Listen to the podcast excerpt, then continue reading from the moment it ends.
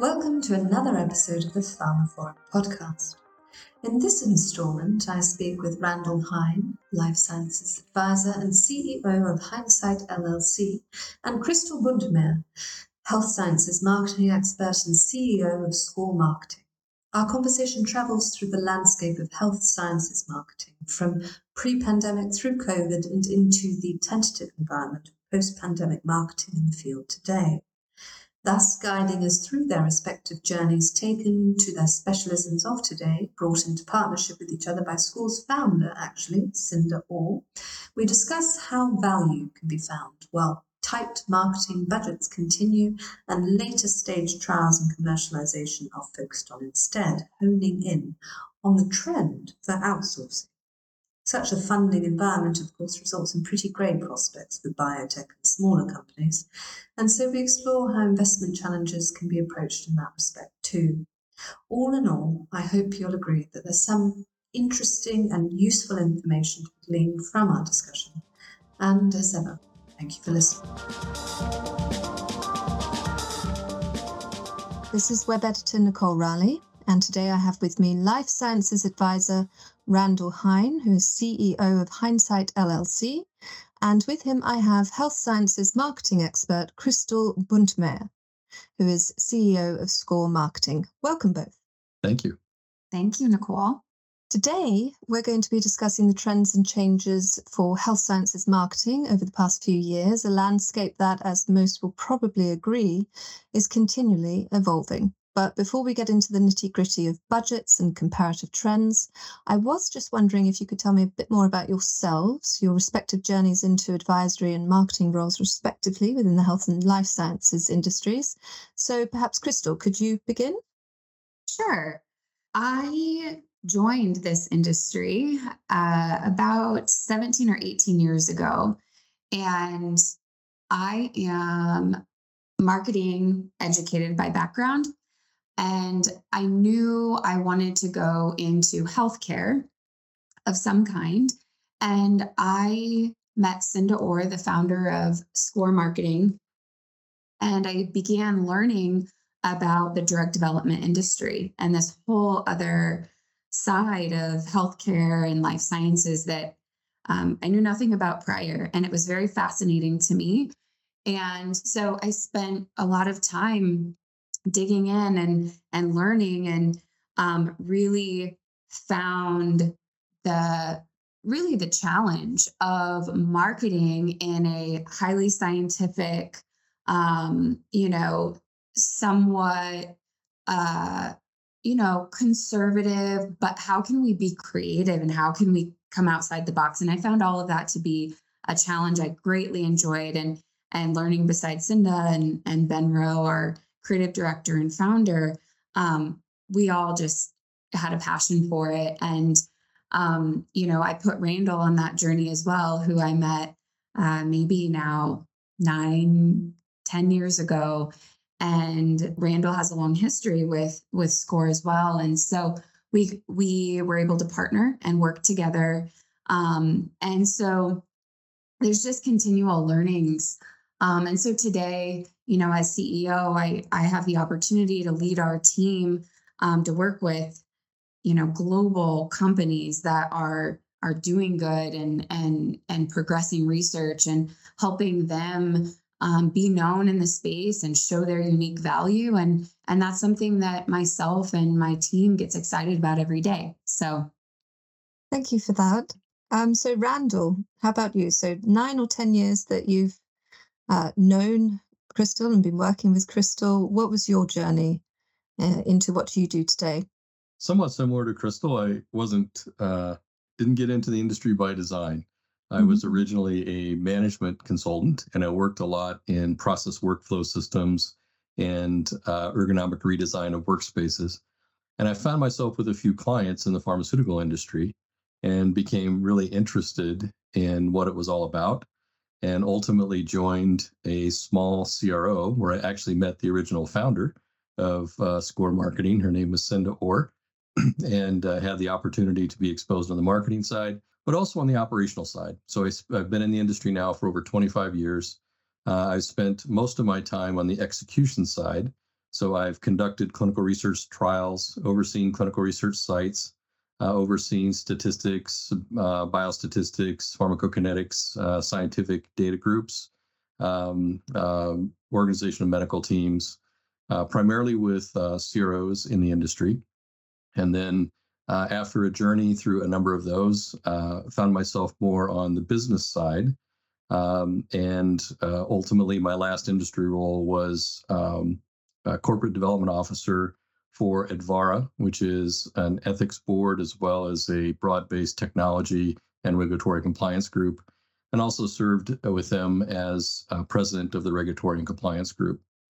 Um, and spent, as I mentioned, a lot of time in the CRO industry. And my last industry role there was senior vice president at a large um, CRO called PRA, which is now part of ICON. Mm-hmm. Uh, for the last three years, I primarily worked as an industry advisor and consultant. So I work a lot with private equity companies, particularly in the pharma services space.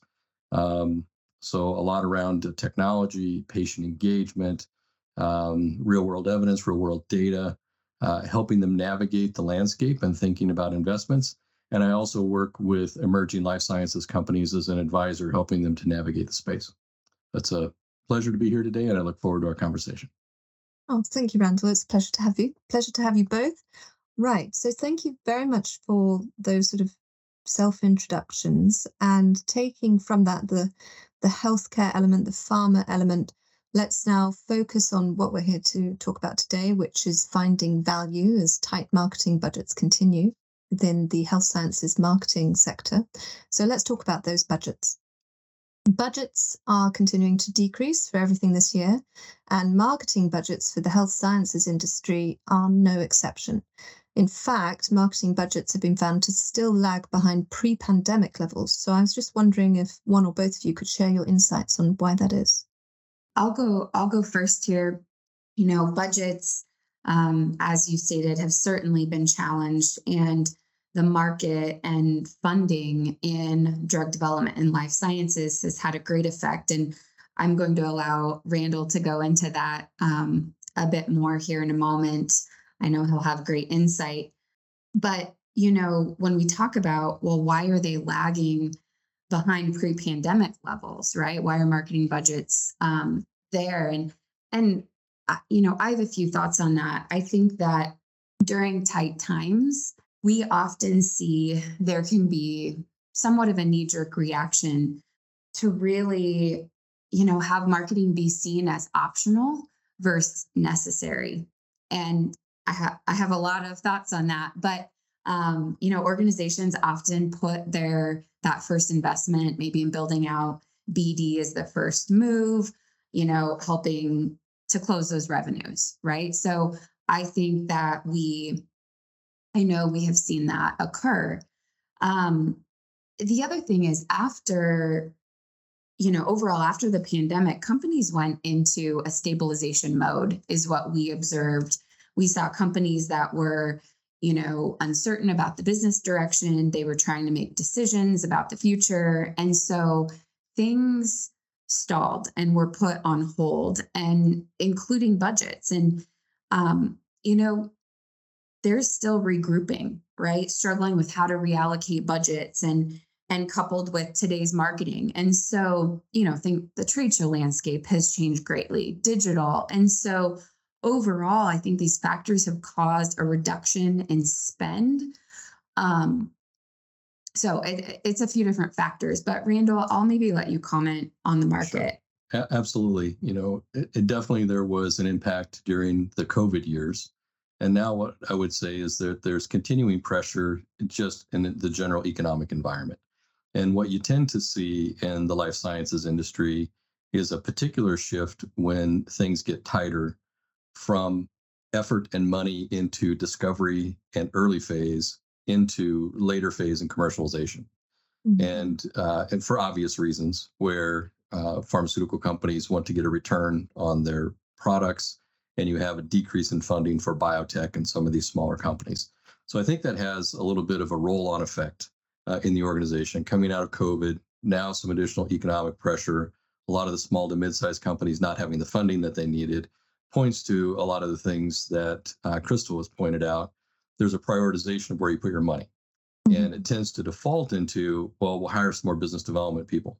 And I think one of the things we'll talk about today, hopefully, is that what that's missing is the link between what the benefit and and what is needed for marketing to bring in those qualified leads so the salespeople actually have something to sell. and so with my clients, a lot of times I'll still see them investing in business development people. It takes them uh, six months to 12 months to become effective. And they're ignoring the part that's important, that is the fuel that feeds that uh, in terms of marketing leads that come through the funding. Uh, the good news in all this is that you generally have seen this bounce back after my 25 years in the industry. Uh, I've always seen things balance back out, and all those projects and discovery programs that have been gated usually come back in a big spike. So I would anticipate that as the, the if the market remains stable, you'll see that bounce back uh, and coming back to a level where there'd be a big bolus of work that's coming through uh, in the early phases, and then the industry back to its traditional, you know, three to five percent uh, annual growth moving forward. Okay, thank you. Right, so let's look at some figures. There's lots of concepts going around there and positive concepts in amongst a sort of maybe negative with words like stalled and hiatus and stuff like that. So during 2022, 39% of companies surveyed in an annual health and life sciences marketing trends report said they invested 2 to 5% of annual revenue into marketing spend and about 66% of these respondents outsourced some or all of their marketing work. Additionally, about two thirds or 66% of respondents outsourced some or all of their marketing work to an external marketing agency. And market research and website development are the areas found to have most likely been outsourced to an agency. So perhaps you could comment about that, how that's sort of connected to coping mechanisms, as it were, in the economic environment in which these companies are finding themselves currently. So the first, the first uh, data point there around the spend percentage, you know, it it really aligns with a marketing rule of thumb that we use. We also use this annual survey um, findings to ensure that you know we're we're aligned and and it is showing um, this allocation. Our recommendation was is three to five percent, right? So the data has that two to five percent range, and um, that's really three to five percent of your projected sales to annual um, marketing as the run rate. So if you are rebranding or you're integrating companies post an M&A um, or a new product service launch, that's really an addition. And so just just for some context to how we um, you know our our best practice recommendations. Now you've got about um, you know 40% that are in that right range.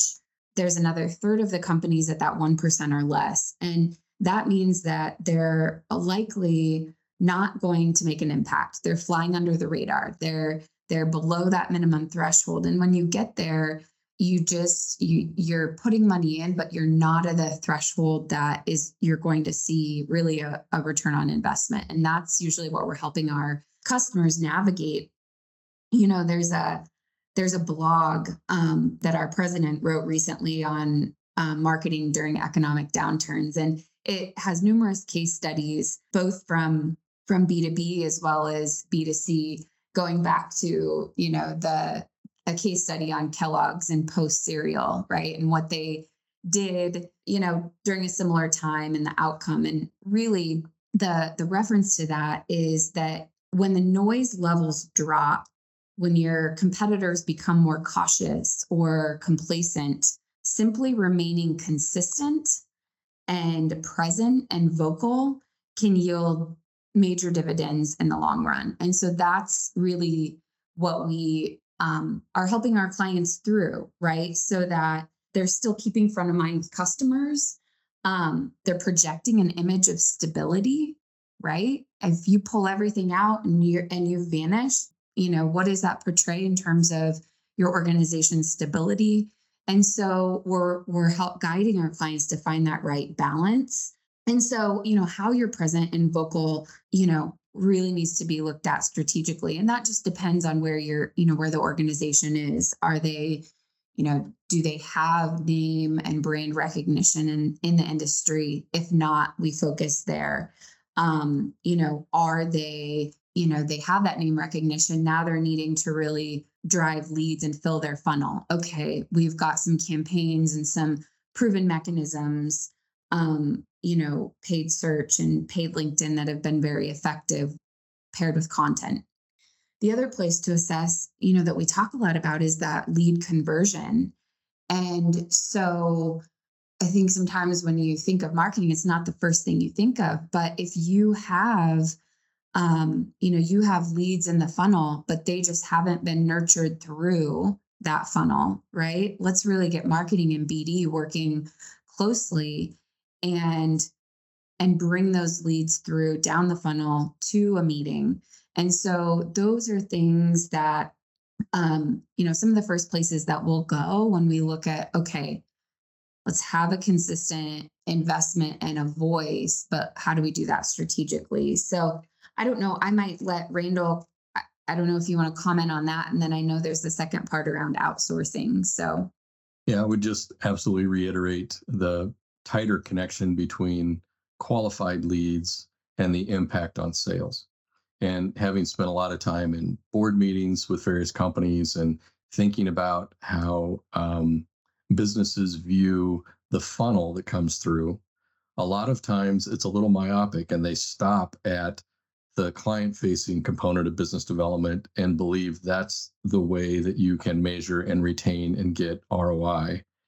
What they don't spend enough time doing is bringing some discipline to understanding where the qualified leads are actually coming from and the ROI of those different levels of investment that you can make in marketing in various modes, whether that be social media, whether that be just a general background, branding, um, and bringing discipline to understanding where your customers are coming from and how to reach them, which then convert into leads. And so I think in these uh, challenging times, as we talked about before, um, we lose a little bit of the forest for the trees and thinking about the value of marketing and the spend for marketing and the true impact that has on the other side. Part of it is just a change in mindset. And I think part of it is a little bit more discipline and working with good providers internally and externally that can really measure that ROI uh, mm-hmm. and bring as much focus on what new proposal came in, put that same focus on how many qualified leads are coming in and through what channels, and redirect your resources there. And I think that, as Krystle pointed out, if you do that, you will find that effort in marketing will more than pay for itself on the other side, as opposed to just looking at marketing as one of those things that is optional or disposable uh, when uh, economics are a little bit tighter. Okay, thank you for that. So, quality being a key word in order to have this true understanding. So, if we take everything we've been discussing thus far and go forward to a comparison, of 2022 to 2021 marketing trends and spends. In 2022, drug development services or DDSs, um, they invested the most in trade shows and, as you were saying, uh, sort of the add-ons, website apps and interactive development and CDMOs also increased their allocation for trade shows and social media, while sponsors allocated the most in content creation. However, if we go further, more than one third or 37% of respondent companies to the survey mentioned previously increased their marketing investment in social media specifically between the years 2021 and 22, while DDS companies' ratings for YouTube and Twitter both trended upwards between not only 2021 and 22, but 2020 to 2022. So if we look at this behavior uh, more broadly, is this a post pandemic response or is there something deeper going on underneath? Both. Okay. Both is the answer. So I'm going to break it down a little bit. Um, I say both because there's some of these, like website development. I remember sitting in my home office and, you know, we were saying, okay, what are the what are the top things that we can support our clients in right now, right? And in this COVID time. And and we were saying invest in your website. Let's get that is the place, right?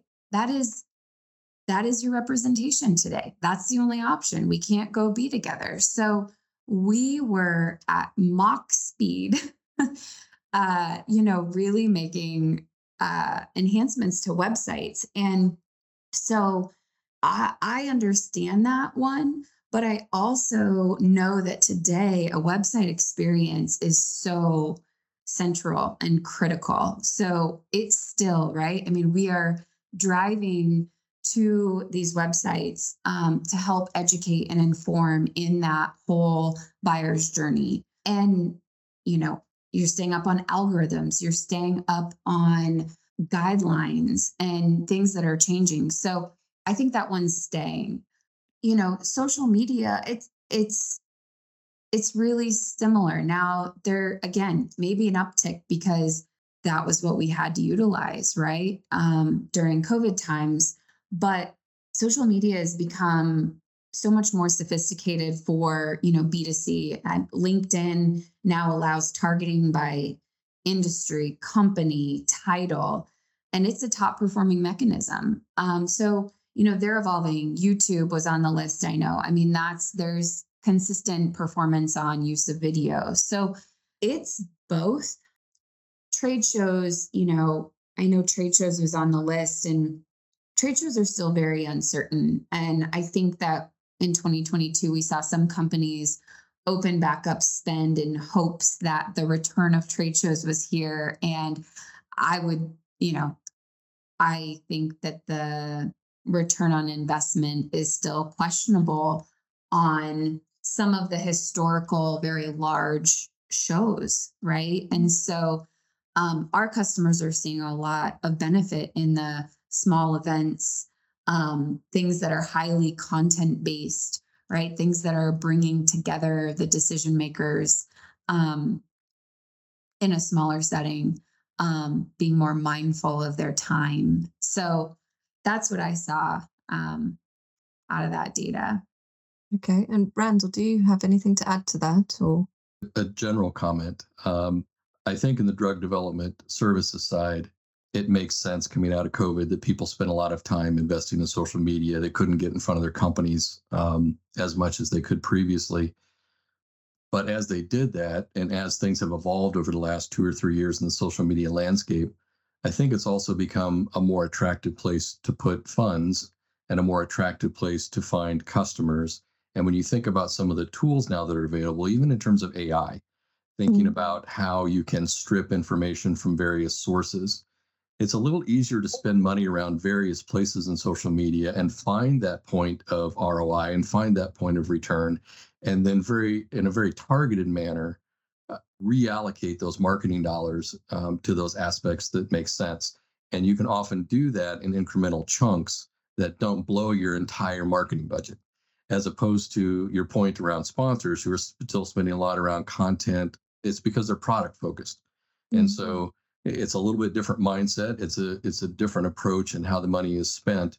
But I would continue to uh, expect to see drug development organizations uh, taking that more adventuresome approach, looking at novel ways of reaching their customers, um, doing smaller projects in different areas, and then looking at the ROI and reallocating dollars. So I think that is uh, compounded by COVID, but really is also supplemented by some of the changes in in marketing and some of the new tools that are available in, in the marketing technology over the last couple of years. Okay, you, you've actually touched upon my next question, which was what are we going to be seeing going forward in 2023? Um, and then, you know, trends, predictions for 2024 and beyond, if possible. I mean, we've been talking about social media, and I know I should have called Twitter X at this point, and then we've got Threads coming up. I don't know if you wanted to say anything about Threads or TikTok, even. I mean, what's it going to be like going forward? It's just going to get more and more, seemingly, isn't it? Do you want to take that, Krystle, or you want me to jump? Yeah, in? well, you know, um, at Randall's point on on all of the marketing technology, I mean, it's you know at the the greatest it's ever been and and i think you know we can talk i mean about ai but i think in terms of um, tiktok and threads right i mean we have we have customers that are certainly dabbling into instagram and maybe a bit into tiktok Um, but you, I mean, you also have to keep in mind, I think there's a difference between, I mean, it's always who's your target audience, right? And so are we talking about senior members at pharma? Are we talking about patients? Are we talking about caregivers? I mean, so you have to lo- utilize those based on the audience. And, you know, I think that threads is still early and there's still a lot we're we're learning about it.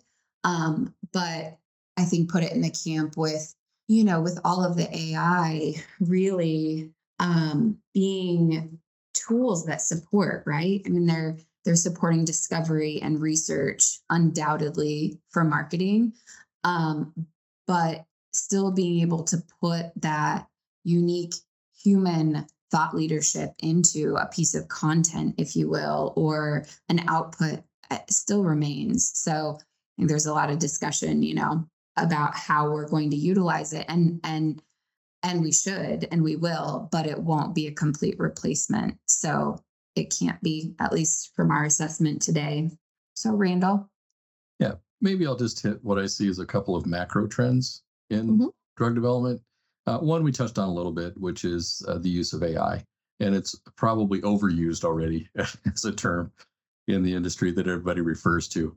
But there is great potential for AI to be incorporated into the workflow of existing systems, in my view, as opposed to a replacement of systems. And one of the biggest challenges in drug development is around the collection, the synthesis, and the analysis of data and diverse data sets. Mhm. And that's very much where AI has a sweet spot and the ability to accelerate tasks. And let me give you uh, one or two quick examples. Um, you could see how AI could be used to streamline data verification and the processes for clinical trials as data is being gathered from the sites. Right now, that's very people intensive, time intensive, a lot of oversight to look at that. You know, why not use AI in that workflow system to reduce the burden and have more targeted reviews and analysis? Uh, AI is already being used for target identification, for example, for the identification of new new compounds. So I really do see it over time as a tool that comes in and transforms the industry. And I do also see a marketing bent here because people are going to have to figure out how to differentiate what they mean when they talk about AI uh, and how that actually uh, applies to their products or their services that they, they have in the system. So uh, still a ways off in my view. I think you still have to train uh, and or teach uh, AI to do discrete tasks, but I do see that as a continued emerging trend. Uh, one of the other trends that you see coming out of uh, COVID were decentralized or hybrid clinical trials. Uh, I believe you'll continue to see that trend. There, there has been some contraction, honestly, and I think that that's not due because people don't see the benefits in hybrid or decentralized trials. I think it's because they are complex to set up and run. And there was such an explosion of a number of different providers in the space, so many different technologies that don't necessarily talk with one another. I think that the sponsors and pharmaceutical companies have taken a little bit of a step back and said, uh, maybe we have to balance out our priorities and have shifted back to a little bit more traditional way of doing things. So I would see now that industry perhaps consolidating uh, a little bit more. I would see some of the decentralized clinical trial companies diversifying their uh, service sets. So they're a little bit more comprehensive. They can be more of a one stop shop as opposed to an add on with three or four different vendors. And I would see the other trend really in interoperability. So Mhm. it's still one of the overriding existing problems in, in drug development is that all of all the vast systems that are out there, they just don't talk with one another. And and how do we um, come to the point where these systems can uh, interact in a more efficient way?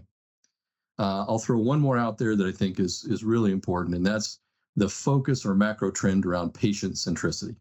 Yeah. And if you look over the past couple years, or in fact the history of the tools that are used in drug development, so much effort is put into the technology. And so you hear all about CTMSs and eSource and eRegs and ePros and eCOAs. I mean, you could list all the acronyms of the technologies that go into clinical research, but could you list that many that are actually associated with patient centricity and what involves them and engages them in their patient journey, not just in clinical trials, but from the point that they're investigating um, perhaps uh, their disease for themselves or for their family, uh, thinking about how they could become advocates, perhaps participate in clinical trials, and then all the way through uh, from uh, that into commercialization.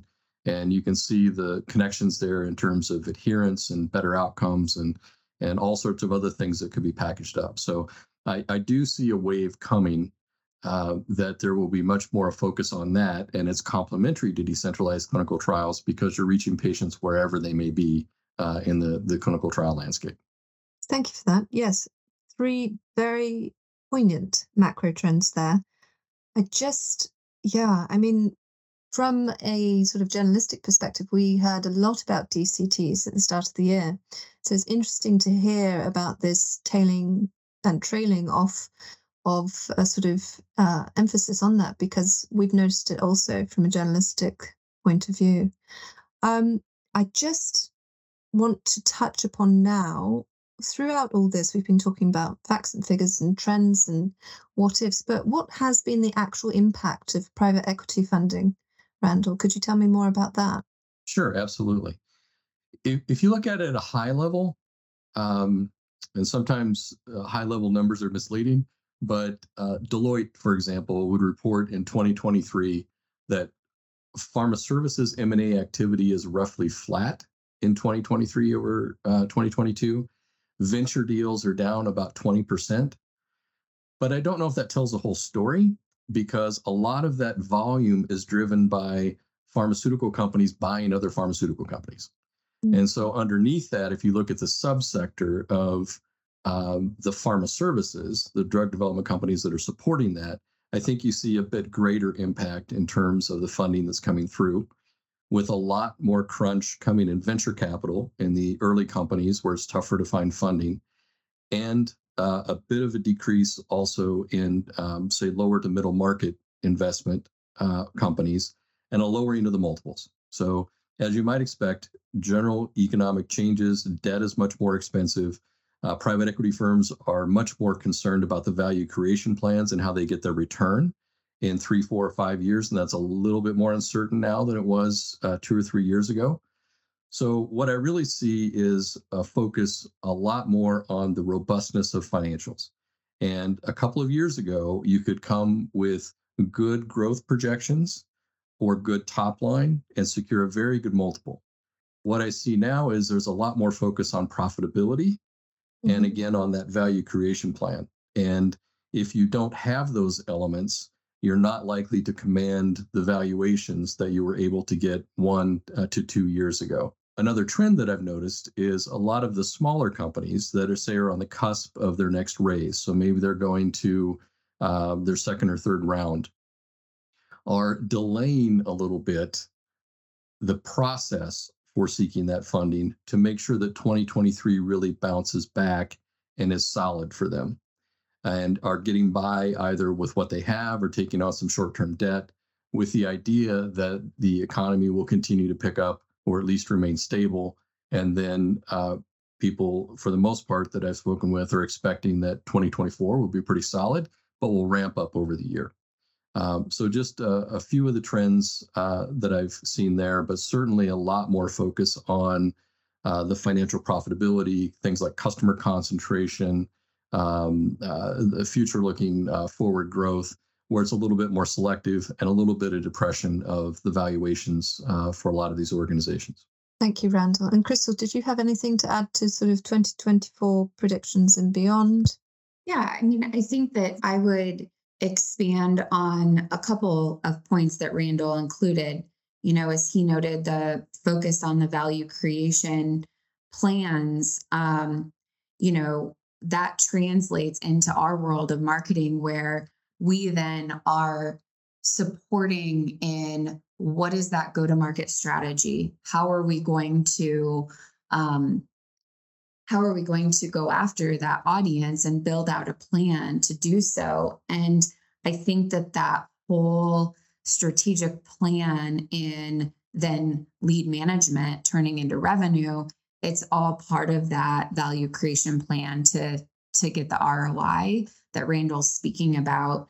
Um, I think the other thing is that interestingly, we see even this year, some organizations are taking this time to invest in refining their positioning, and building out the brand value now, um, getting their CRMs in shape, right? So some of those foundational um, and operational aspects, so that in anticipation that once the market opens back up, they'll be transaction ready. And I anticipate that we will see um, that increase, right? Some are doing it now, but I think others, um, you know, they'll get an indicator and we'll start to see more of that, uh, more of that effort. So, So value creation plans, keeping on, keeping on, and looking forward, and believing that it will change, it will pick back up again,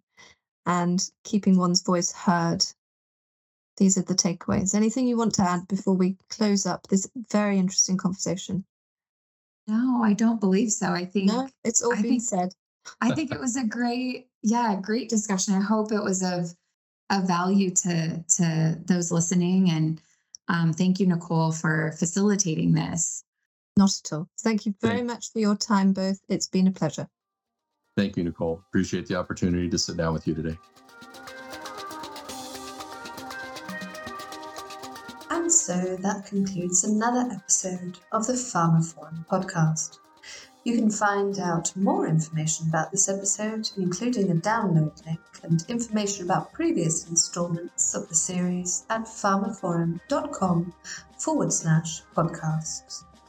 The pharmaphorum podcast is also available on iTunes, Spotify, Acast, Stitcher, and Podbean, where you can find and subscribe by searching for pharmaphorum. Of course, don't forget to visit our website itself, where you can sign up for daily news and analysis bulletins, and follow us on Twitter or X nowadays at, at Forum. That's all for now. Thank you for listening.